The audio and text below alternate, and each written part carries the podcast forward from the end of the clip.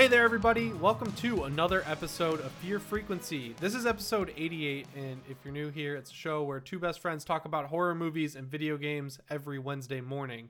Uh, I plugged the show on my YouTube channel yesterday, so if you're new here, welcome to the show. We didn't have an episode last week. There's like a message thing you can go listen to as for why, but this week, we're back with a whole bunch of horror movies to talk about. What's up, George? Nothing much, just uh, living in this new reality that we got going. This isn't cast. This isn't like making an opinion on the protests, but the fact that they went outside and protested just ended the quarantine for a lot of people because people were already getting sick of it and going outside before the protests. And now it's like really hard to tell people to stay at home and do nothing, especially people who are like right leaning, obviously, and say like, no, you can't go outside when they can turn around and look at people on the other side of the political spectrum protesting in the streets. Right. So I think it's just like effectively over at this point for most people. Yeah. And between that and the World Health Organization backtracking a lot of what they said in the beginning with uh, asymptomatic people aren't spreading the virus and certain things. I mean, it, that information changes week to week, but it seems like everybody's just, everybody's just done with it.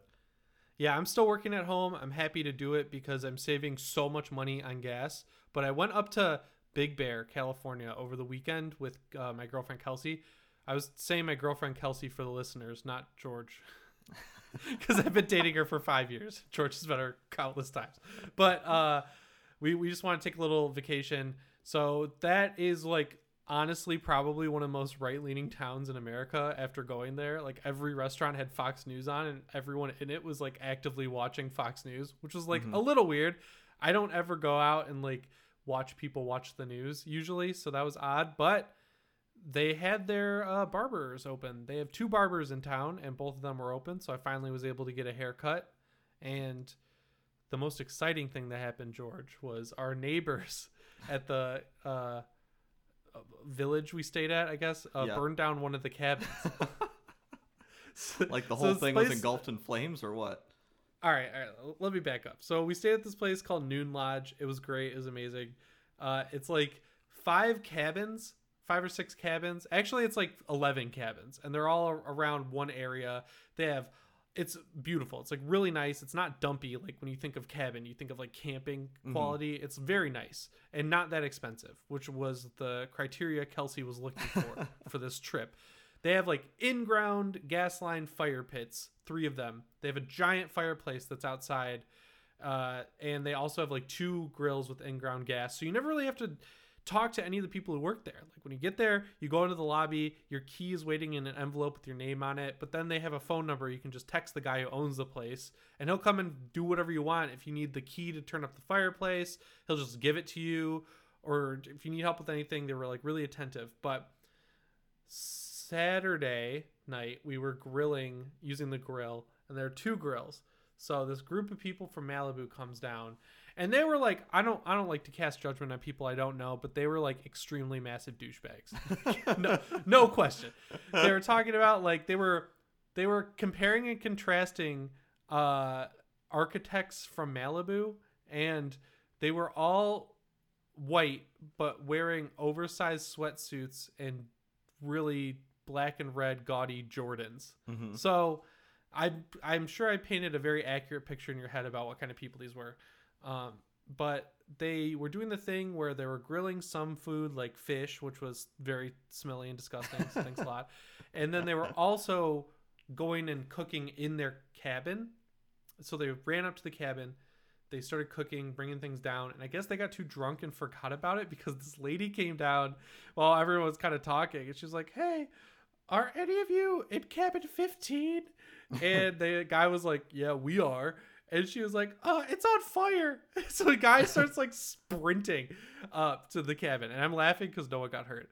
And there's just like flames coming out of the kitchen window. And there are firefighters there. And the hilarious thing is Kelsey and I had gone up to our cabin like four times and heard the beeping of the fire truck but and the, the smoke alarm. But we were like, oh, someone's backing up a truck. No big deal. And we couldn't see their cabin from our cabin. So I don't know what happened, but those people pieced the fuck out like almost immediately. We did not see them the rest of the weekend. I mean, if you burn If you burn down the place you're staying in, you kind of have to get out of there, I think. I think you, you should just pack it in and call it a day at that point. Yeah, and it was majorly damaged. Like, fire burned off some tiles of the roof and was kind of, like, peeking through. It wasn't, like, a quick little grease fire or anything like that. So that was uh, really fun to watch because we were both pretty drunk at that point.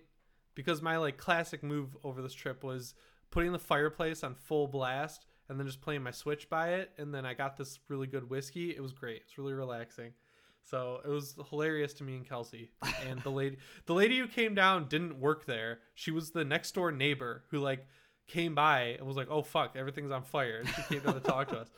She was really nice. She was like, man, I bet they're going to have to pay for it. Isn't that hilarious? I bet they're so rich. And we're like dying laughing. So that was a wild weekend I had. Yeah, sounds like it. Something always interesting happens with you, Jimmy. Oh, yeah, I know. It's great.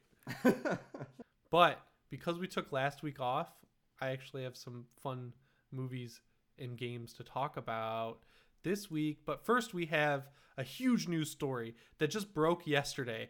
Evil Dead is officially back, a new movie. And I'm feeling kind of mixed on this one so far, I'm not going to lie. But Bruce Campbell was just doing an interview with this magazine called Empire, and he said that a new movie called Evil Dead Now is coming as soon as it's practical, and it's being written and directed by Lee Cronin, who was hand-picked by Sam Raimi after writing and directing The Hole in the Ground last year. It's going to have a female protagonist.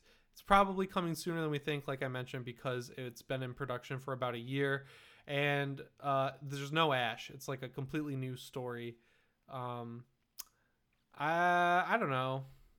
I wish we got a sequel to Fede Alvarez's movie instead, because it felt like we were building up to that, you know? Yeah. Um, I don't know if it's, you know, might be related to like the timing of it, where, I mean, I know that's fresh in our minds for a lot of people who like the, the franchise and go out and see these movies, but it was probably a decision of, well, that movie came out, you know, X amount of time ago, and we need something new if we're going to, you know, actually try to revitalize the franchise. I don't know. I feel like it's at the height of its popularity. It had so much stuff happen with it this year. Like, Bloody Disgusting called it the best horror movie of the twenty tens. That was a huge moment for it.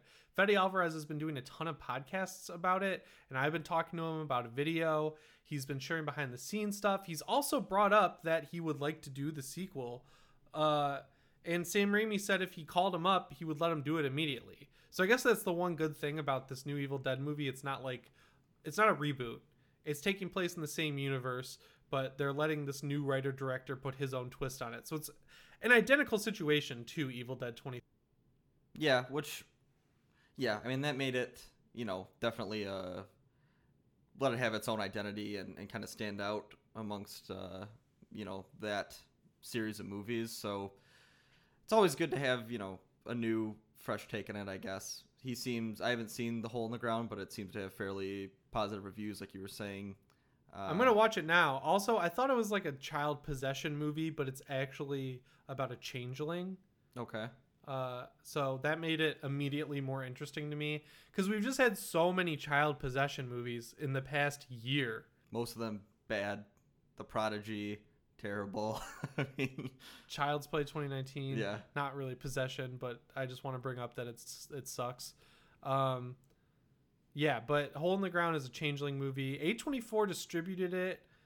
Um he is an Irish filmmaker, so I'm going to say that it was probably one of those weird horror movies that the Irish government paid for that we talk about all the time.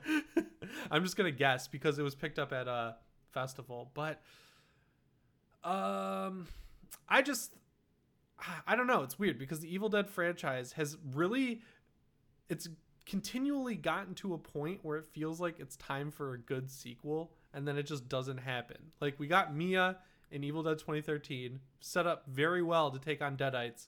Nothing comes from that. Ash versus Evil Dead is canceled after season three. You've got Kelly, you've got Pablo, you've got Ash's daughter. You've still got Ash.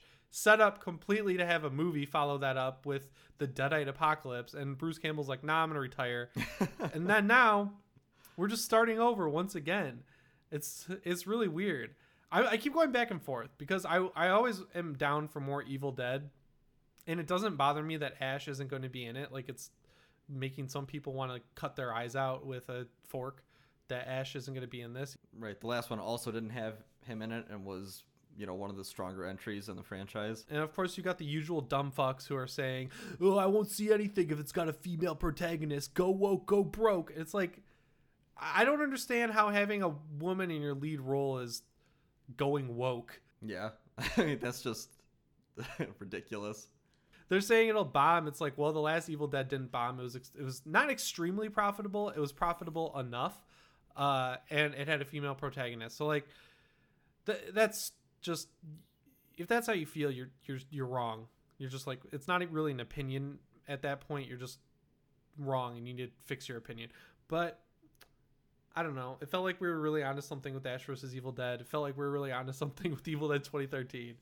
And now we're back at the beginning, but I don't think we're going to have to wait too long for this movie. I feel like it'll be out by the end of next year or early twenty twenty, like probably around the summer, or yeah, or it'll be in January twenty twenty, because Sony has taken that slot for the past three or four years.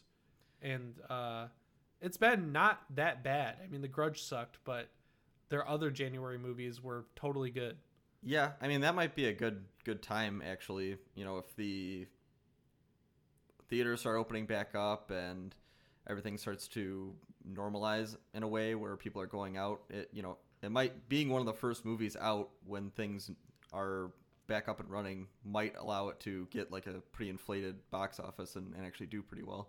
I really like that Sam Raimi has sort of become this character in the horror world where he finds new directors and gives them a ton of money and then boosts their movies. Like with Crawl, he was all over that movie, but all he did was produce it. You know, he mm-hmm. found... that uh I, Alexander Aja is his name, Aja or something. I forgot it in my video and I had to like do a zoom in on the Google of his name. But he found him. He did the Hills of Eyes remake, which is better than the original by like a lot. And so he brought him back into horror, helped him do Crawl. He found um Nicholas Pesci, I think is his name, to do The Grudge. Obviously that didn't work out as well as a lot of people would have hoped. But it was still cool that it was a young and upcoming indie filmmaker. Now we're getting Lee Cronin. So I think that's really cool. And apparently he's taken a huge shine to him because Lee also did one of the shorts in that fifty States of Fright Quibi show that Sam Raimi created. Oh, really? Yeah. So he, he's he's giving him some more experience other than this Evil Dead uh, Evil Dead movie. But also, also we talked we didn't talk about this. What do you think of the title Evil Dead Now? Uh, I don't love it personally. Um, I mean, I think it's better than the naming convention of, you know, just taking the original title and then putting the year that it came out after it, like Evil Dead twenty thirteen and Evil Dead and, you know, Halloween and Halloween.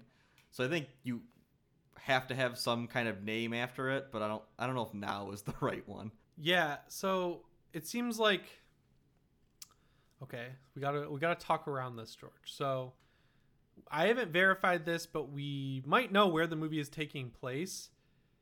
And I think it's going to have, based on that, like a, a sort of anti-capitalist type vibe, anti-capitalism thing. Right.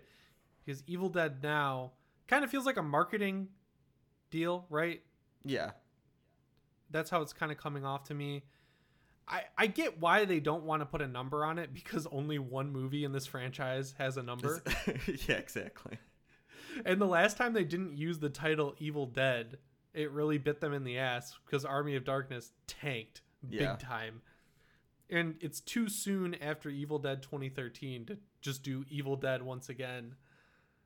Um, so I, I don't know. It, it is a, it is a weird title, but it like sticks in your head. It's like Evil Dead Now, you know, it's like quick and snappy. Yeah. I mean, I just, I don't love it, but I mean, you know, we're all still going to see the movie regardless, so. Yeah. Uh, I really like the idea of it becoming sort of an anthology. I think that's cool, or it's like every movie is just a completely original story in the same universe. Yeah, I would love that. Because then, yeah, like every filmmaker will probably add some element to the mythology, and then subsequent filmmakers can say, oh, I like this idea from Evil Dead twenty thirteen, and like, oh, I like this idea from Ash versus Evil Dead, and I like this idea from Evil Dead two, and they can make their own little twist on the universe, because as long as the Necronomicon ends up somewhere, it's very simple for shit to pop off. Right. And especially when the series almost has that feel to it historically, since Evil Dead two into Army of Darkness, they're both extremely different films. You know, one's a straight up horror movie, the other one's almost a medieval comedy. So it is definitely a franchise that can wear a lot of masks and, and change the kind of genre and the placement fairly easily. So I think taking it in that direction where people can have a lot of creative control on it will make this franchise pretty interesting to, to watch going forward. Yeah, I really hope after um, Doctor Strange, Sam Raimi directs a fucking horror movie. I know, I know Doctor Strange is the first Marvel horror movie. I do not believe that for a second. No. Like, not even a little bit. I, I don't really care. But after that, I want him to direct a horror movie, because it's like he's going decades between doing stuff at this point. It's like, dude, please. You're a great director of horror movies. Come direct one. But that's about it on the Evil Dead Now updates. Do you want to talk about everything that's going on in the horror industry right now, George? Let's get on a slippery slope. Yeah, might might as well uh, put our two cents in. So if you guys haven't heard, some big brands in the horror industry, namely Fangoria, Rebeller, and their parent company, Cinestate, are absolutely falling apart right now because uh, like an expose, I guess is what you would call it, was posted over the weekend, revealing some like very detailed accounts of mismanagement and sexual harassment and just generally bad shit that's happening on sets for uh, Cinestate movies like uh, Satanic Panic. The example they gave there was, the girl's name is like Ru- Ruby Modine or something. She's in the movie. She had to have a sex scene in the movie, and the person who was supposed to do it dropped out. So then they found out that the production assistant's roommate was like a fanboy of this actress, so they hired him to do the sex scene with her, which she like voiced multiple times was really fucked up, and they still made her do it, which that's bad. They had uh actual like convicted rapist who's I guess in jail for being a rapist as a producer on set for quite a few movies, and they dealt with on-set harassment from uh one of the actors in V F W, and I guess nothing was done about it, and it forced one of the people he harassed to quit. And the problem is, other than all this being bad, the guy at the top, Dallas Saunier, he, I guess, knew about this, and so did his right-hand lady, and generally did nothing about it. So, long story short, Fangoria, which has worked really hard to be a progressive voice in the industry, obviously a lot of that is being dismantled because their parent company is generally evil right now, and all the podcasts on the Fangoria Podcast Network have been taken down. Another podcast, or they've left the network. Another podcast host was outed in a pretty huge way, but nothing's been said about that, so I don't want to get too deep into it. So there's like generally just upheaval going on, and I really think it's all coming down to how cliquey the horror community, quote unquote, is, and how like protective of friends people who are higher up in it tend to be. Does that make sense? Yeah, um, I mean, I think that's basically how any kind of, you know, s- systemic abuse kind of starts, where one person does it and they get their friend involved, and then everybody kind of, you know, covers each other's backs, and it becomes this social norm, and then, you know, these big horrible incidents like this come out. And uh, I-, I mean, at least the good thing to come out of all this, I mean, it's horrible events that's happened to everybody, but it seems like there is, you know, this is going to voice at least some change, and there's been some, like you were saying, massive upheaval in terms of upper management and, um, you know, contributors. So really, you know, you just hope that going forward that this will create a, a lasting change that can kind of, you know, everybody can come out of it smarter and stronger. I completely agree with that. And I can say, as someone who has like a YouTube channel, I've always sort of felt like an outsider to the like main top horror clique, because I mean, you could just tell that they just, the people higher up don't look at YouTube as like uh, worth paying attention to, unless it's something like Dead Meat or Found Flicks, where they literally can't ignore it because it's channels with over a million subscribers, you know, then they have to pay attention. And that that's probably just a, you know, an established idea of you know, if you've been in the industry for so long, you're used to, you know, other form, other mediums being the main source that you go to, you know, critics in established magazines, not necessarily, you know, the guy on YouTube who puts a, sets up a camera and talks about a movie for ten minutes. Right. I feel like there's this like stigma against it where a lot of these people think all you do is literally that. Just set up a camera and then you talk for fifteen minutes and then throw it up on YouTube and that's all you do. But there's a lot more work that goes into it for most people who are successful. Um, I can say that, like, you know, it is really actually encouraging that despite the fact I haven't received help from virtually any of these people except for John Squires at Bloody Disgusting. Uh, he's written up a couple of my videos before, and we met him at Salem Horror Fest two years ago, and he was really interesting to talk to. Um, he's really the only person who's helped me out other than Ryan Turek, who's a host at Shockwaves Podcast and also vice president at Blumhouse. He's not necessarily, he's never really given me info, but he's helped steer me in the right direction. And when leaks happen and stuff like that, he did an interview for my channel. But other than that, it's like, I actively talk to a lot of these people and it always just feels like they're looking at me as a fan and not a peer. But I will say the silver lining here is that, like, I didn't have help from a lot of these people, but I've been able to build a channel that has Uh, twenty-five thousand subscribers. I am like a pretty prominent voice in the Halloween community, which is great because that's my favorite movie. And I did that without really any help from anyone. That was all just me. So it is proof that if you just work hard, pay attention to what people around you are doing and learn what you can, you'll probably succeed, but you just might not get recognition from the people that you want to be peers with. And I think just people need to realize that's okay. You know, like, this community is so cliquey that it's like, fr- I, I understand it can be frustrating because it was frustrating for me, but it's like, if they're not going to give you the approval that you're seeking, that shouldn't deter you from what you're doing. You know, it's, it should just make you work harder because eventually they might be looking up to you, right? Especially with something like YouTube. And it's also, also a matter of, like, you know, you have to be really careful about, you know, who your allies are and, you know, get to know somebody before you accept their help or before you get involved with them, because, you know, who knows what kind of, you know, they could be helping you one minute and then that, you know, they could not, not necessarily be the, the most savory character. But yeah, it's like, it's nice to see that up top, the tree is shaking a little bit and the bad apples are falling out. It seems like we don't know the total fallout of all this.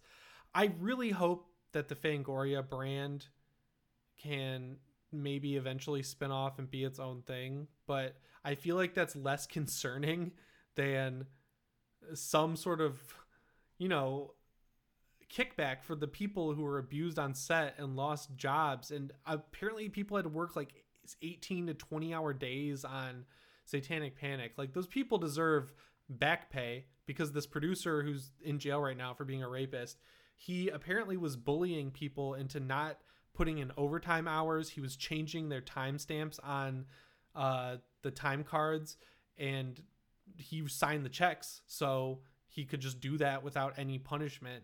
And I feel like it's a little disingenuous for a lot of people to be like, well, I hope Fangoria makes it through this, when, like, yeah, it sucks that that magazine might now be a victim, but the actual victims. Right. It's more important more important to take care of them and to, you know, hear them out and actually create change from this than to keep around an established magazine that, you know, is doing these disgusting practices.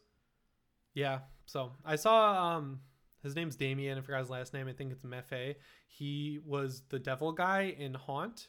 He was also the sackhead in Strangers Pray at Night. He did okay. a good job in that role, despite the fact that that movie is terrible. Um, He was saying that the horror community isn't a community. It's just a bunch of groups, and there's people who just generally like horror movies and have a passion for it. And I feel like that's where me and you have always sat, you know?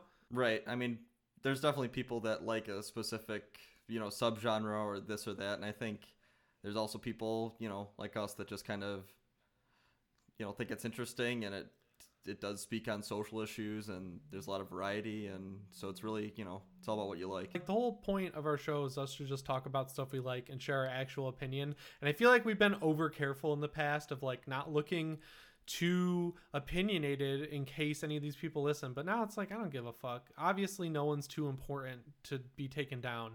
And that's what I think we were always scared of, you know? Yeah, and it turns out that, you know, those people that were at the top were, you know, not not good people in the end. Yeah, so hopefully the people who did wrong get what's coming to them, and the genre can heal these massive sores that have been plaguing it for most of twenty twenty, and obviously before that. But because I remember right after we graduated college was honestly the best time it's ever felt to be a horror fan for me personally. I remember, like, we found all these cool movies on V O D that had come out in the years prior or right around that time. We were going to all these cool local events. We had movies to look forward to, and we weren't even aware of a lot of these people now right. who are coming out of the woodwork and being terrible. We we we just liked movies, and that's that's just what I've been trying to get back to. I mean, obviously, I've been doing more videos than Halloween. I've been doing Scream videos and Evil Dead. Obviously, they're going to do a little worse with people because my audience is so Halloween centric, but I'm just talking about what I want to talk about now. It's like, it's, it's, it sucks to be walking on eggshells all the time. So I, all these other people were so careful, and they still weren't able to hide that they were bad people. So I hope people have faith that we're good people and enjoy listening to us talk about our favorite horror movies and games. That's all I got on that. Yeah, I, I think that pretty much covers it. Okay, so let's get into... Okay, so let's get into what we actually watched over the last week. George, I'm going to let you start. I'm going to I'm gonna switch it up. What did you watch and play? Uh, so really, don't have much on my watch list for this last week. Um, the one the one major standout for me was I found this Mothman documentary on uh, Amazon Prime called... Uh, the Mothman of Point Pleasant, and this that's where he lives, and uh, I thought it was awesome. So it's like definitely this very low budget uh, film. The I think like total producer, director, all that is like less than five people. It has original an original score, original animation. Uh, they talk to like a bunch of local historians and people who run like cryptid museums in the Point Pleasant area. Uh, just a lot of like really cool, like grassroots, normal people who just like Mothman making a movie. And, uh, you know, a lot of interesting stories and characters. I, I just really adored this. I need to watch it because I've been on this Mothman game for a long time, a couple of years now. Ever since uh, Fallout seventy-six was announced and I like saw this big moth, I was like, what the hell is that? So I deeply researched him, and I hadn't even heard of this, but it's crazy because I feel like Mothman and cryptids are so in the zeitgeist right now, but I've never even seen anyone talk about this. Once again, you're, you're like hot on the pulse. I, I don't, this isn't brand new, right? Uh, I think it came out in twenty seventeen, so I think it's a couple years yeah. old. That's crazy. So I really want to watch it. Where did you see it? It's on Amazon Prime, so it's included in Fuck yeah. Prime membership. Um, it talks about primarily the Mothman, um, like I was saying, with testimonials from people who said to have encountered it, and kind of retelling of old stories with, you know, certain animations and things like that. Uh, also, they do a little bit of this um, kind of alien turn too, where they talk about this cryptid called the Smiling Man. That's pretty creepy. Oh, I've heard of that. I've heard of that. Okay, that's that is really creepy. So there's a lot of cool, cool stuff, especially if you like, you know, anything cryptid related. I, I would say this is a must watch. Okay, that's awesome, dude. Um, I need to check that out. So I watched a new movie called Becky. Have you heard of this?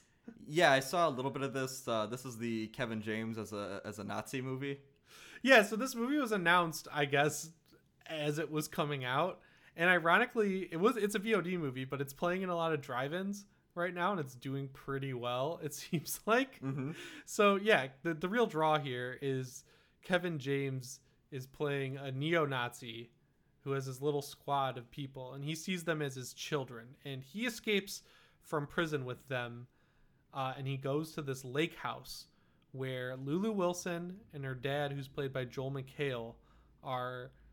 They're they're really going up there because the mom in the family died of cancer. Lulu Wilson turn into a hardcore little emo kid, and she's a uh, she's like really feisty. Mm-hmm. And Joel McHale's like, we're keeping the lake house, but here's my new fiance. And obviously she's pretty upset about this. Then the neo-Nazis show up. They want a key that was in the basement that Lulu Wilson found. And she does like Home Alone style murders on these people. So did you check this out yet? I haven't uh, watched it yet. Uh, I mean, I like, you know, everybody involved. I think Lulu Wilson's kind of a pretty strong up and comer. She's been in a lot of, uh, you know, good horror movies so far for being so young. Um, Joel McHale, I really like. I mean, Community is like probably one of my favorite shows. Kevin James, I think King of Queens is pretty, pretty underrated. So all these uh, names I'm liking. I gotta say, I enjoyed this movie, but it is extremely flawed. It's one of those where mm-hmm. I don't want to like, I don't want to dig too deep on it, obviously, because it's not trying to be deep, but there's a few problems. First one is, so Simon Pegg was originally supposed to play the neo-Nazi leader, and he dropped out for a scheduling conflict. So they got Kevin James, and you can totally tell that he, throughout the entire thing, he's not really selling it because he obviously doesn't want to be seen as a typecast neo-Nazi, I think. Yeah, I mean, that, you know, makes sense traditionally, uh, you know, in family movies, and probably doesn't want to sour his image or, you know, become a meme or anything like that. Yeah, and it feels weird calling this a missed opportunity, but Joel McHale's new fiance is black, and that's never addressed ever once in the entire movie by a neo-Nazi. So, like, you'd think there'd be a racism angle at all with some sort of commentary, considering that it's a white supremacy group. Right. And they're home invading on a, a black woman and her kid. But so they, they completely dodged that. I'm sure that's another Kevin Smith change. Um, you never find out what the key opens either, which is really dumb because that's the whole reason he's there. And she, Lulu Wilson, obvi- the thing with Lulu Wilson's character, Becky, is that she just wants to murder them. Mm-hmm. Really, it's more of a catharsis thing for her. You never really get the impression that she never has like a redemption moment with her dad. She's just like, oh fuck, I gotta go after these uh, neo-Nazis because my mom is dead. So that's kind of saved by the fact that the kills are awesome. She she does the, remember in Piranha three D when Ving Rhames has the boat propeller? Yeah, and he's she does that to a guy, which is cool. She stabs a guy through the neck with a ruler, which is awesome. She runs over someone with a lawnmower, which is pretty cool too. And the gore effects are all great. They practical? All that's cool. Yeah, mostly. There's a little bit of C G I blood. It's noticeable, but the actual effects are practical, so I'll give them a pass on that. But there's no resolution, and it sets up a sequel. It's like, you really think you're going to get a sequel on your V O D movie that right. shows at drive-ins, made two hundred grand? Like, that pissed me off, but I think it was worth watching overall. I yeah. Give it, I gave it a, the hardest three-star rating I think I could ever give. Like just barely a three? Yeah, it's just like right it's right on the right down the middle. So two point five, I guess. two point five. five out of ten. It was worth watching once. Yeah, it's probably something I'm going to check out at some point this week. This guy named Apex in it, he's like seven feet tall, mm-hmm. and he has this internal struggle about like, should I kill the kid? Should I not kill the kid? That's kind of interesting, I guess. It's it's six bucks to rent it, so it's not gonna, you know, feel like you really wasted your money if mm-hmm. you don't like it. And it's ninety minutes, so it's a pretty open and shut type movie. Yeah, I mean, seem seems like you were saying fairly run of the mill. I mean, at least it's, you know, getting some use out of those drive-in theaters. It says here you've been playing a game I'm actually interested in, Xenoblade, Xenoblade Chronicles Definitive Edition. Can you tell me about this Japanese R P G? Yeah, so uh, Xenoblade Chronicles originally uh, came out on the Wii, and this was like a part of these three J R P Gs that uh, a lot of people in America were kind of begging to have them localized and come to the Wii. And I think Xenoblade was kind of the one that received the most critical acclaim and the most attention amongst uh, people who've played these. And so this uh, Switch port is kind of the, you know, the definitive edition. They update the graphics, they do a few quality of life changes. Um, but basically it's, you know, it's a massive J R P G on your handheld. So I've been having a lot of fun with it so far. How many hours have you played? Uh, I have about thirteen hours logged right now. Um, about like level twenty-five-ish. Um, and I mean, the majority of my time is kind of been just doing uh, f- like fetch quests and just kind of grinding out levels. There is, the story structure is kind of weird because there's like always a dotted line on your map that will lead you to like the next story objective.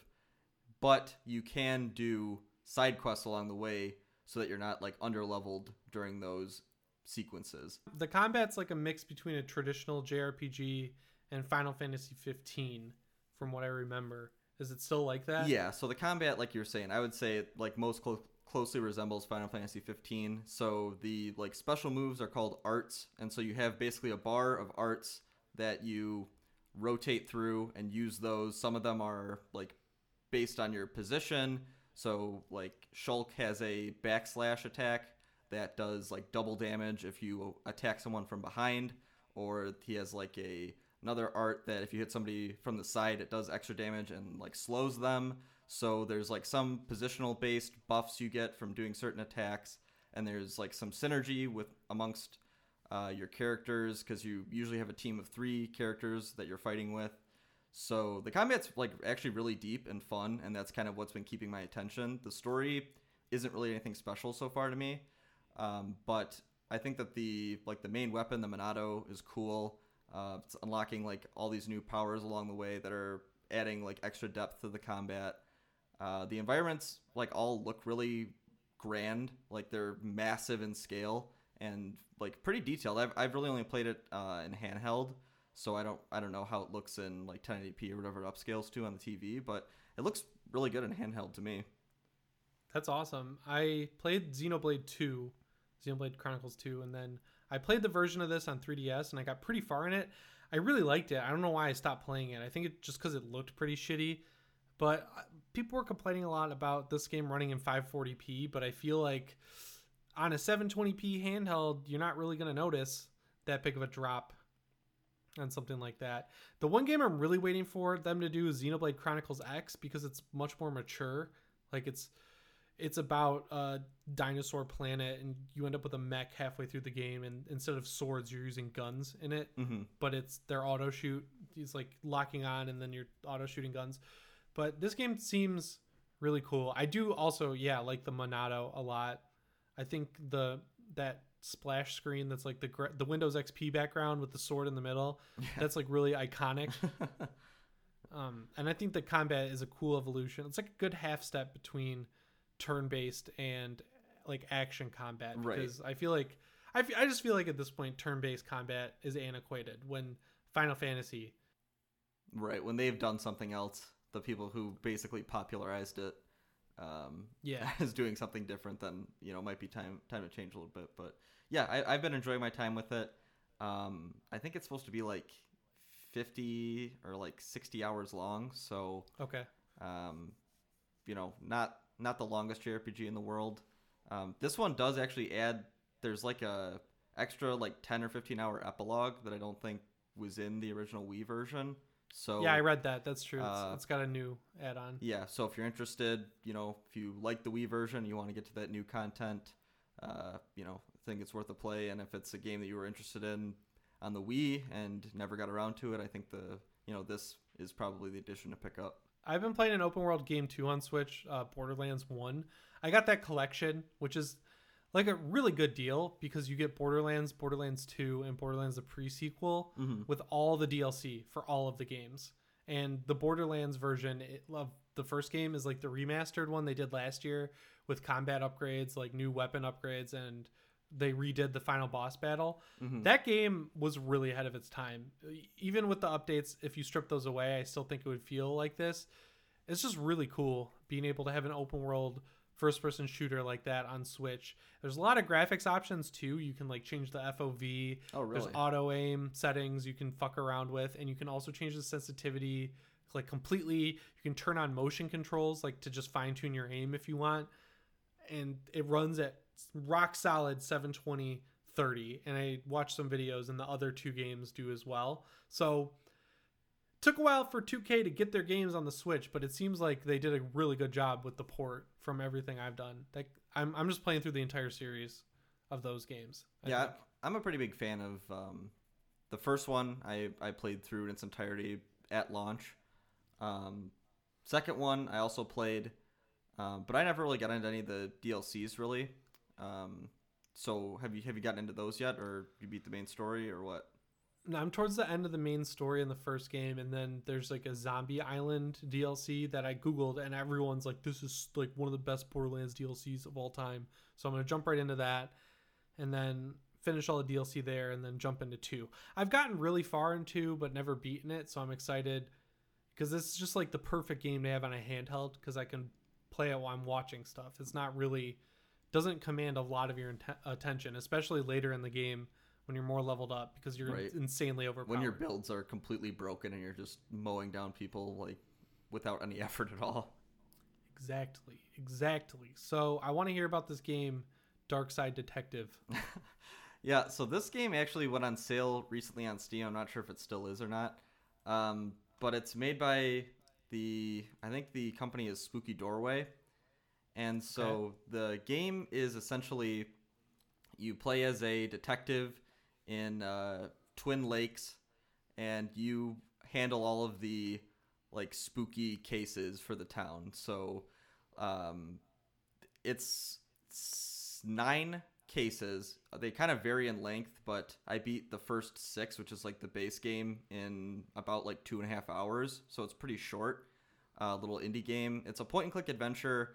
Uh, it's filled with a ton of like references and like funny moments and puzzles. Uh, it's just a really like fun, cool indie game, especially if you like the source material and, you know, you can recognize the references that they're making. Like the second level takes place in a uh, library that's haunted by a bunch of ghosts.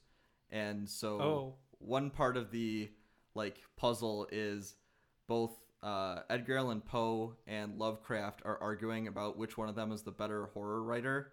And in order to get past them, you have to bring them a book that's like scarier than anything that either of them have written. So you have to trick the librarian into giving you her book, which is like basically a Twilight knockoff, and give it to them. And they're like, oh yeah, this thing is the most horrifying thing I've ever read. It's terrible. And then they get out of there. That's awesome. I really like that. It's out on Switch too. So shit, I might have to grab that. Yeah. What, what really sold me on it was the, um, the, like last D L C mission, I guess, like the the third uh, of the nine, like the last three that they added, is called the Bates Motel. Bait is spelled like fish bait, and I thought that that was just hilarious. And I was like, well, it's time to pick that up. You're like, haha, you have earned my money. Yeah, exactly. That's awesome. Well, they earned my money. I'm gonna buy it. Yeah, it's totally fun, and like I said, short. It's like, you know, three hours max, I think, to get through the whole thing. Oh, okay, I like that. Well, speaking of three-hour games, I played Bioshock two, Minerva's Den. So I've been wanting to play this for a long time. It's from the guys who made Gone Home, which is a really great environmental storytelling game. And so was Bioshock and Bioshock two. So I was like, this this is like the perfect pairing for them. And it did not disappoint.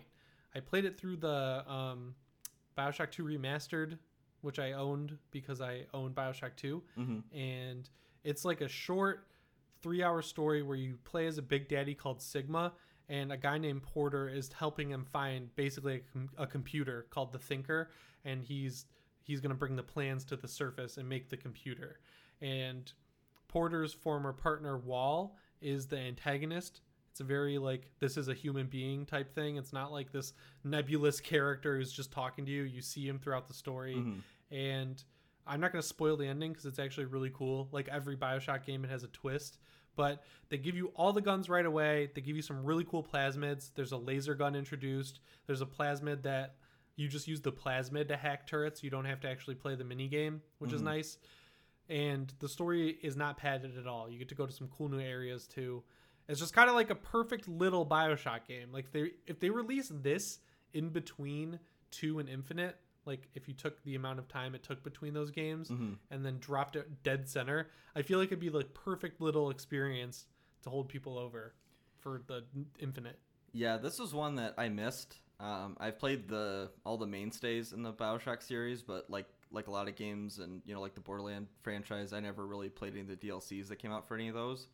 Um, But I've definitely heard, you know, time and time again that this is like one of the best standalone D L Cs ever made. So this is included in the uh, like Switch version, right? The Switch collection of the Bioshock.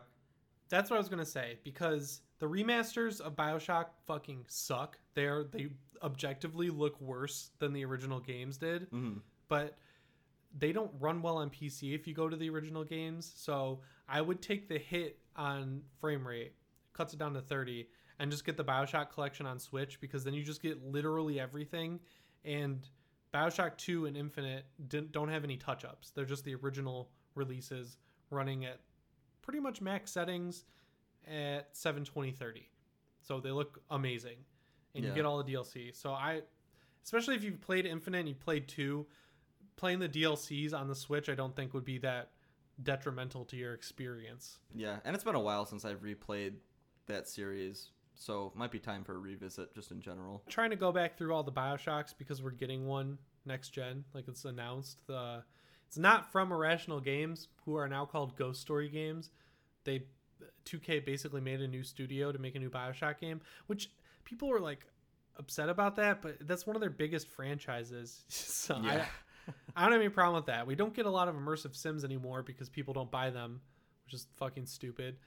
But I'm glad Bioshock's back because it's really fun. It's just a really cool combat-oriented immersive sim, as is Dishonored's D L C, The Knife of Dunwall and Witches of Brickmore. What did you think of these? Yeah, so this um, was the the first time I played through these. Uh, so I re you know replayed through Dishonored and loved the story, and heard that the these two D L Cs, Knife of Dunwall, Witches of Brickmore, are basically a standalone D L C, um, but just split up into two parts. And so these are basically, uh, you know, same Dishonored universe, but you're playing as Dowd, who's kind of an integral character in the main Dishonored story. He's the one who kind of uh, kills the Empress and, it, you know, creates the inciting incident that gets Corvo uh, in the trouble that he's in in Dishonored one. Uh, so this, I thought this was actually a really cool D L C. It gives you, you know, a lot of like background information on Dowd, makes a character that was already like kind of interesting in the original with a, you know, just really makes him a lot deeper as a character and more interesting because you can see kind of his motivations and how he interacts with like his underlings, all of his assassins and things like that. Um, and then also the Witches of Brickmore adds a lot of a lot more interesting characters with like the Delilah witch, the extra witch people. You go on like a pirate ship. There's a lot of uh, like cool world building that they do in those two D L Cs. Yeah, I played them back when they came out, right after I finished Dishonored, which is the best way to do it because they are really ch- there's a big challenge spike. Yeah, definitely the second, um, Witches of Brickmore is like definitely the like the three hardest Dishonored levels, I would say. Um, yeah, I agree. Do you remember I the, when I played this? It was when we used to sit up in uh, that room in my house that we used to call the Xbox room, mm-hmm. and we would put our desktops in front of the couch sideways. Right. And then put, and then put the, the monitors on top of it. Yeah, I was on top of the play yeah. of the controller. Yeah, that's that's when I played Dishonored's D L C. So that was a long time ago. Yeah. I mean, it's definitely old, but I don't think it really shows its age at all. I think those games are still fantastic. It's just like Borderlands where that cell shading goes a long way. Yeah, definitely. Like, taking an artistic style like that, like making it stylized instead of just trying to be like realistic for the time, I think kind of keeps it looking good for longer. Arcane switched to their own engine after that game. It used, I think it was Unreal, it was, or it might have been Source that they were running the first one in. Then they made an engine and for two, and it it looks better. The lighting is improved, and I think it was a systems-based thing where they needed more bandwidth for systems, but it just runs shittier. Mm-hmm. Prey uses it as well. I wish they would have just used Unreal four because it's not an open world game, so you would never run into those weird issues. Right.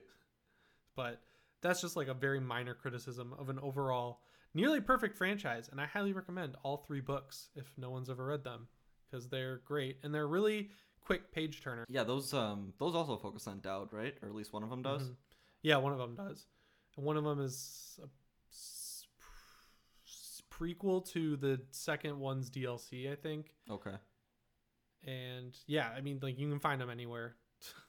They're really cheap. They're like four bucks. Yeah. Because they're they're paperbacks. Uh, I like when Bethesda does that with their games. I wish they did a Prey one, which I thought Prey was completely dead, but it's coming back as a V. They're releasing a V R version. Oh, really? Of Prey, yeah. It it got uh, leaked, so I'm excited for that.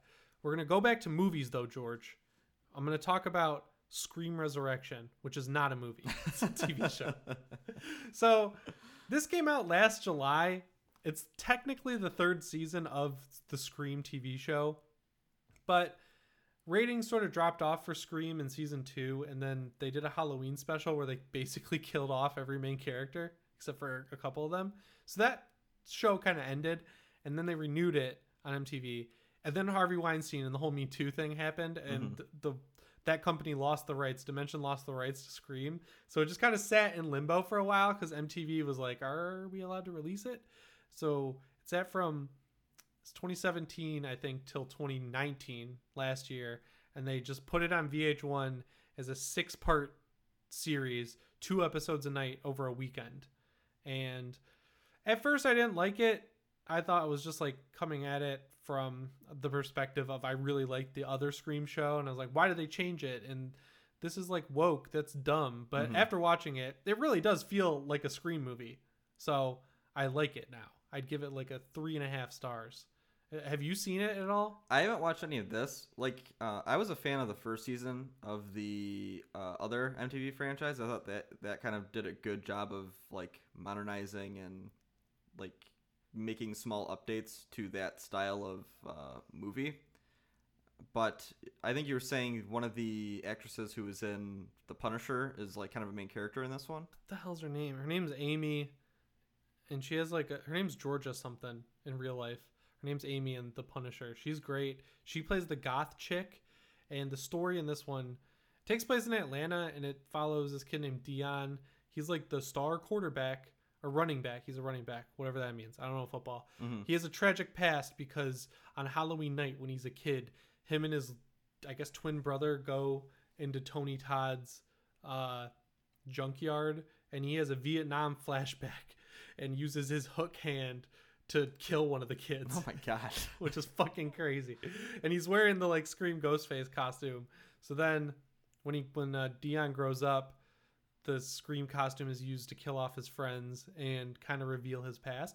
There are some really cool twists along the way because, you know, Scream has always been fifty-fifty. You get the Wes Craven angle, which is a great slasher, and then you've got the Kevin Williamson angle, which is trashy drama. Right. And he was involved in this, and you can definitely tell uh, that part of the story is covered.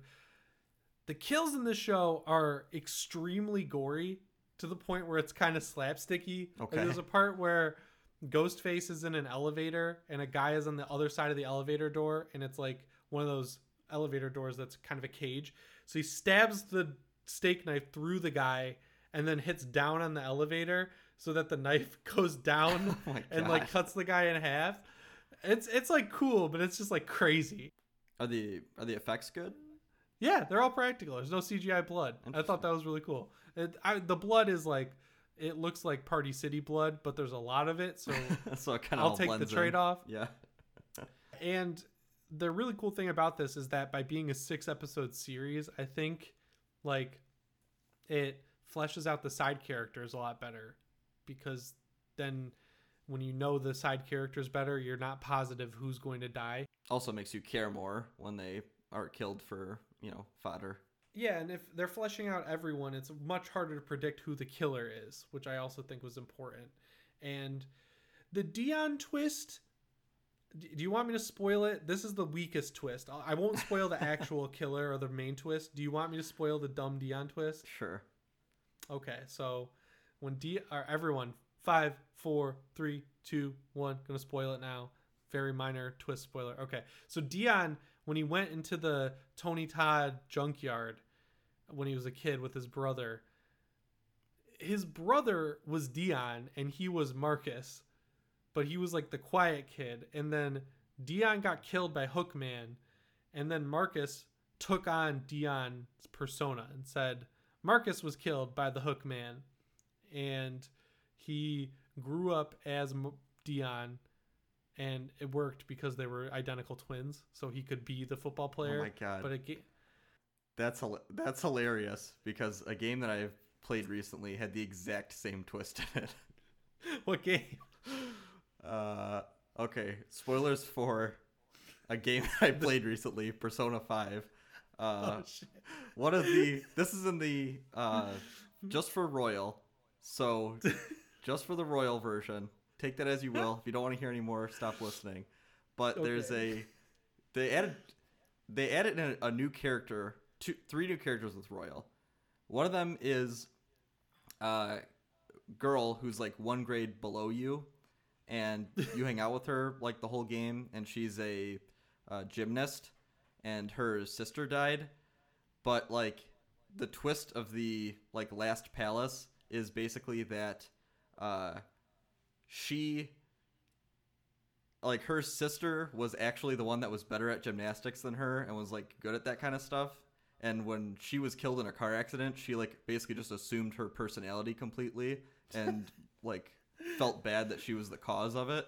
So she just adopted her personality because she thought she was, like, the better sister. Okay, so Dion doesn't give a fuck.